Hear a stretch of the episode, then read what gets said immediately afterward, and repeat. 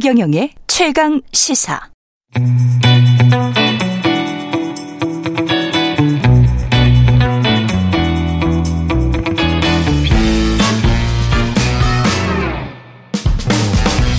네, 정치 시사 이슈의 법적 쟁점을 시원하게 파헤쳐보는 시간 최강 로스쿨 오늘은 최강 로스쿨 학장 김준우 변호사와 함께합니다. 안녕하십니까? 네, 안녕하세요, 김준우입니다. 예, 우리가 까먹고 있던 네. 예 잊고 있었던 주제인데 네. 사실은 김진표 국회의장이 선거제 협상 시한을 오는 15일 뭐 나흘 남았는데 네. 예 거기가 기한이다. 7월 15일이 뭐, 못을 박았었는데요. 뭐 지켜지진 않는 기한입니다만 예. 네, 의장으로서 열심히 하고 있다. 예. 뭐 이런 취지로 봐야겠죠.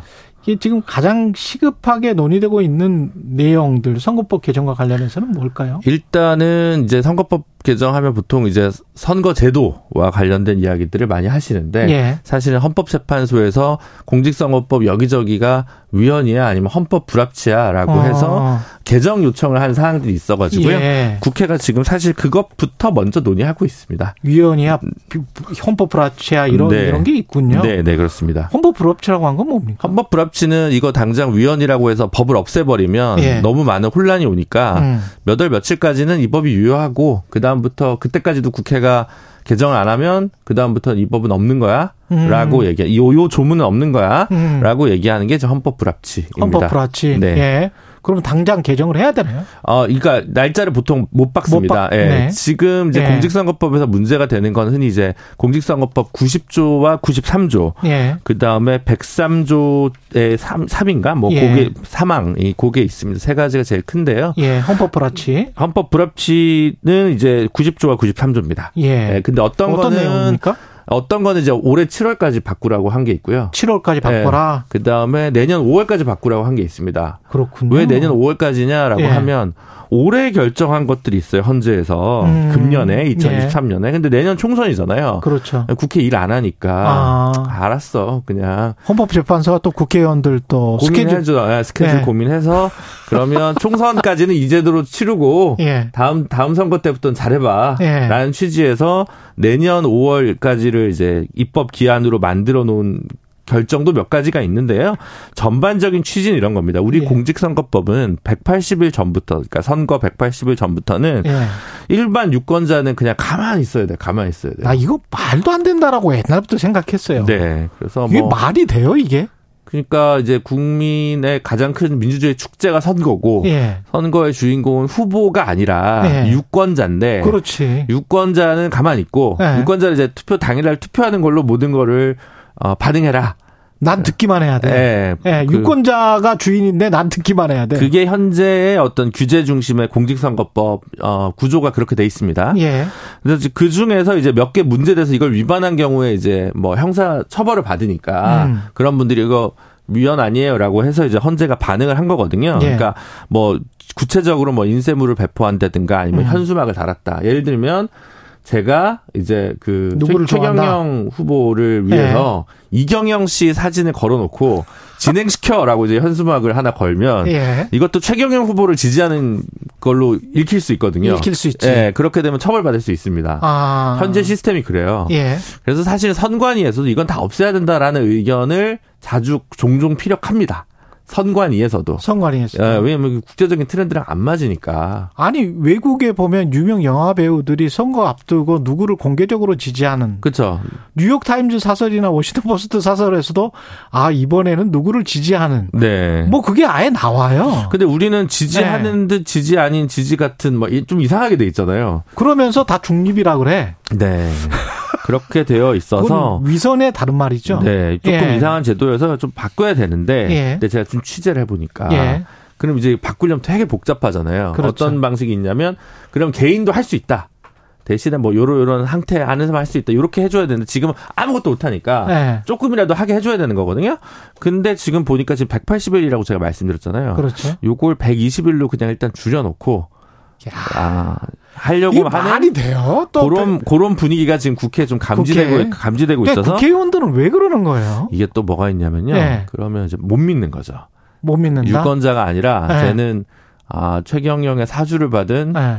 어 유권자 참칭 그러니까 정- 선본원이다. 정치공학에 너무 빠져서 그런 것 같은데 네, 그렇습니다. 인간을 하나의 합리적인 주체, 자기 판단을 할 수 있는 주체라고 이야기를 늘 하면서 음. 국민의 선택을 믿습니다. 저는 네. 합리적 유권자의 선택을 믿습니다라고 해놓고 유권자의 입을 닫게 만드는 선거제도를 계속 이야기를 하다가 헌법 불합치 판정이 나오니까 180일에서 120일로 해줄게. 그러면 120일 동안 말 안 하는 거는 유권자가 이게 강요 받으면 이게는 이거는 올바른 민주주의입니까? 약간 성선설 성악설 같아요. 네. 내가 나쁜 사람이니까 너도 나쁠 거야라는 견지에서 음. 출발하는 게 아닐까 싶은 생각이 아니 들고요. 미국을 배울 거나 유럽을 배우면 제대로 배우든지 음. 예 제대로 하든지 뭐 어쨌든 이제 그 예. 부분이 1단계고요. 그 다음 이제 중요한 게 선거제도 개혁으로 예 또 이야기를 좀 넘어가 봐야 될 것 같기는 합니다. 선거 예 네. 제가 또 홍보를 하면 안 되니까요 네. 선거제도 개혁으로 넘어가겠습니다 네. 예 선거제도 개혁 같은 경우 이제 아시다시피 요즘 뭐 많이 나오는 어, 아니, 소선거구냐. 선거제도 개혁하기 전에 네. 여론조사 결과 공표 있잖아요 네. 이 바보 같은 조항과 관련해서도 뭐 이 헌법 관련해서 뭐 안 나왔어요 아, 그거는 딱히 그 예. 뭐 처벌받은 사례가 별로 없고. 없고 그럼 이제 미- 그걸 해야 되잖아요. 누가 예. 누가 돌려야 되잖아요. 그러니까 돌려서 선거 공표를 해야 되잖아요. 선거 6일 전에 무슨 공표는 언론, 네. 언론 사도 못 한다. 네. 지금 이제 깜깜이라고 하시는 건 청취자분들 참고로 들으시면 이제 선거일 6일 전부터는 투표 마감 시까지는 이제 당선인 관련한 여론조사를 실시할 수, 아, 그러니까 결과를 공표할 수 없습니다. 없어. 한국에서 이게 당연한 건데 네. 한국에서는 법으로 그렇게 돼 있으니까 근데 네. 우리가 배우는 서구 유럽의 국가들 미, 국 같은 국가들이 이런 제도를 실시하지는 않고 있잖아요. 그런 것 같습니다. 네. 왜, 왜 이러는 건지 저는 참 알 수가 없어요. 왜 이러는 겁니까? 어, 아무래도 역시 또 믿을 수 없는 현실이 있기 때문에 그런 그러니까 부분도 조금 있는 것 같습니다. 언론사를 못 믿고 여론조사 기관을 못 믿는다. 네, 사실은 이제 대선 정도면 저는 크게 상관없다고 생각하는데요. 저도 네. 아 애매한 게 지방선거나 너무 많잖아요. 알 수 없는 매체, 알 수 없는 여론조사 떴다방에 많거든요. 근데 결- 본인들은 가장 합리적이고 잘 결정하는 국회의원들이고 본인들인 뭔가 유권자 위에 있는 것 같은 이런 선거제도가 참 언론인으로서는 기분이 나쁩니다. 저는. 어쨌든 전반적으로 보면 음. 선관이나 전 세계적으로 보면 예. 규제는 풀고, 예. 그러니까 입은 풀고 네. 돈은 묶자. 이게 원래 트렌드인데요. 그렇죠. 예, 근데 미국은 이제 돈도 풀죠. 기부금을 돈도- 무, 돈도 막 무지하. 무지하 게 받으니까. 그것도 좀 그렇긴 하죠. 네, 하여튼 예. 뭐 논의할 부분은 많은 것 같은데요. 논의할 부분이 굉장히 많습니다. 제가 그렇습니다. 아까 뭐 바보 같은 조항이라고 표현한 거는 다소 거친 표현인 것 같습니다. 네. 죄송합니다. 아. 예. 중대선거구제 논의는 지금 진행이 되고 있습니까? 선거구제. 네, 지난주에 이제 김준표 의장이 이제 그 두 명, 두 명, 2 플러스 2. 예. 그러니까 여기서 2 플러스 2는요, 여당, 아, 국민의힘과 더불어민주당의 원내 수석 부대표 플러스 정개특위, 국회 정개특위의 여야 1, 2당의 간사. 음. 그러니까 이럴 때는 좀 의원 이름 얘기해 줘야 돼. 송기현 의원, 김영배 의원이 민주당 쪽이고요. 예. 이양수 의원, 김상훈 의원이 국민의힘 쪽입니다. 아, 예. 이네 분이랑 같이 해서 김준표 의장이 이제 사진 한번 찍었어요. 예. 우리 이제 논의하겠다. 음. 선거구제. 네, 선거구제 논의하겠다. 그래서 언제까지 빨리 결정을 하자. 음. 왜냐하면 지금 요게 때 결정이 돼야 선거구 획정을 합니다. 그렇겠죠. 예, 그러면 지금 선거구 획정 때문에 또 머리 아픈 분들이 많아요. 예. 그게 아니더라도 선거제도가 안 바뀌더라도 머리가 아파요. 왜요? 뭐 예를 들어 경상북도 군위군이 아, 그렇지. 대구로 대구로 갔습니다. 7월부터. 그렇죠. 예, 그러면 또 바뀌어야 되잖아요. 거기 원래 있던 선거구가 인구가 미달이 됩니다. 거기 면적이 엄청 크던데. 예. 서울시에 뭐 2.5배인가 그런 거. 아, 뭘 안동만 해도 서울보다 몇 배고 원래 아, 그게, 그게 그렇습니다. 그래서 뭐 그렇죠. 이제 안동 예천이 찢어지냐 마냐부터 해서 뭐 전라북도도 이게 인구가 변동돼 가지고 가만 내둬도 이게 사실은 그렇지. 지금 할 게 많거든요. 예. 근데 그 와중에 이게 바뀐다. 음. 그러면 이제 또 요소가 있으니까 음. 원래 총선 1년 전에 다 정해야 되는데 지킨 적이 없거든요, 국회가.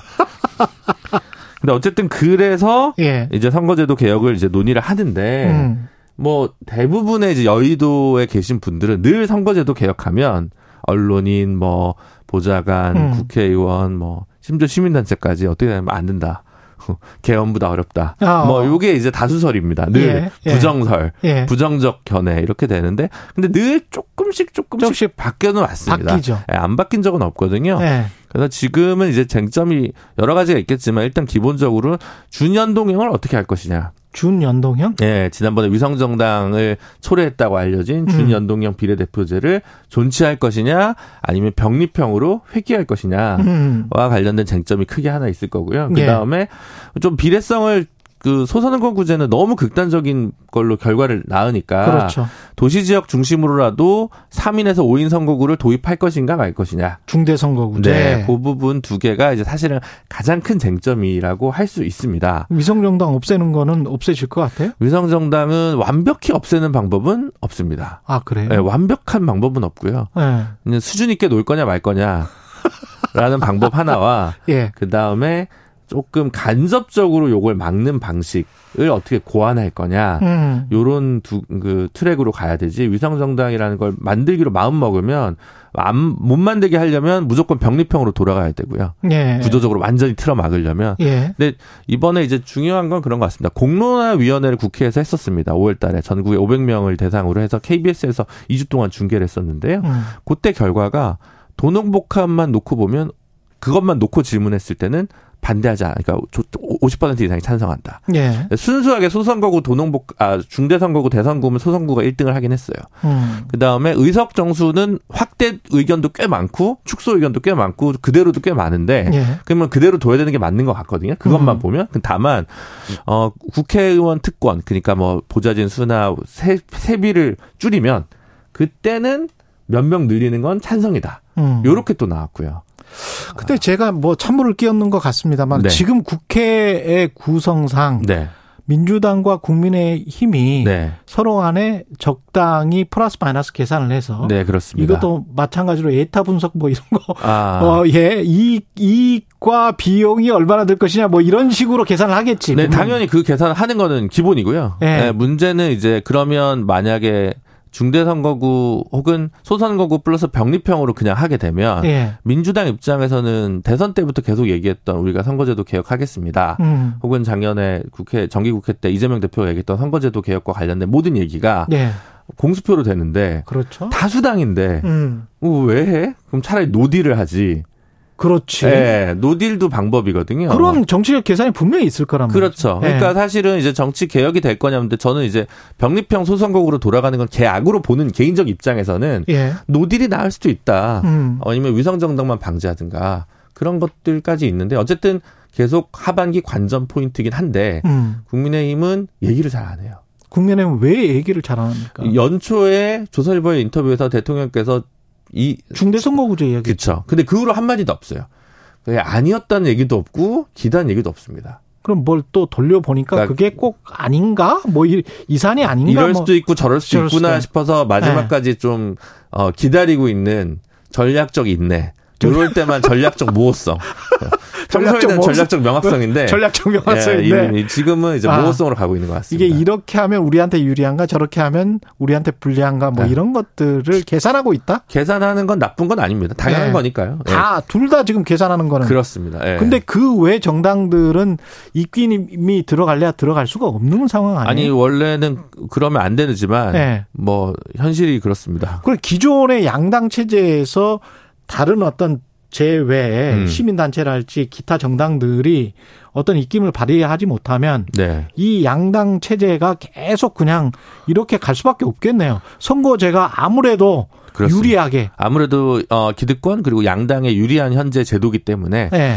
국민의 마음이 양당제가 아니라 음. 양당제를 좀 약간 강조하는 강요하는 음. 그런 제도인 건 맞는 것 같습니다. 근데 꼭 이 그릇 네모 그릇에는 먹 기가 싫은데 네. 네모 그릇밖에 나오지가 않는다. 그러니까 예를 들면 이제 SES 핑클이 있는데 네. 베이비복스 좋아하는 분들이 있거든요. 그리고 있을 수 있어. 예, 근데 이게 지금 구조적으로 좀 막혀 있는 예, 그런 시스템이라고 좀 보시면 될 것 같아요.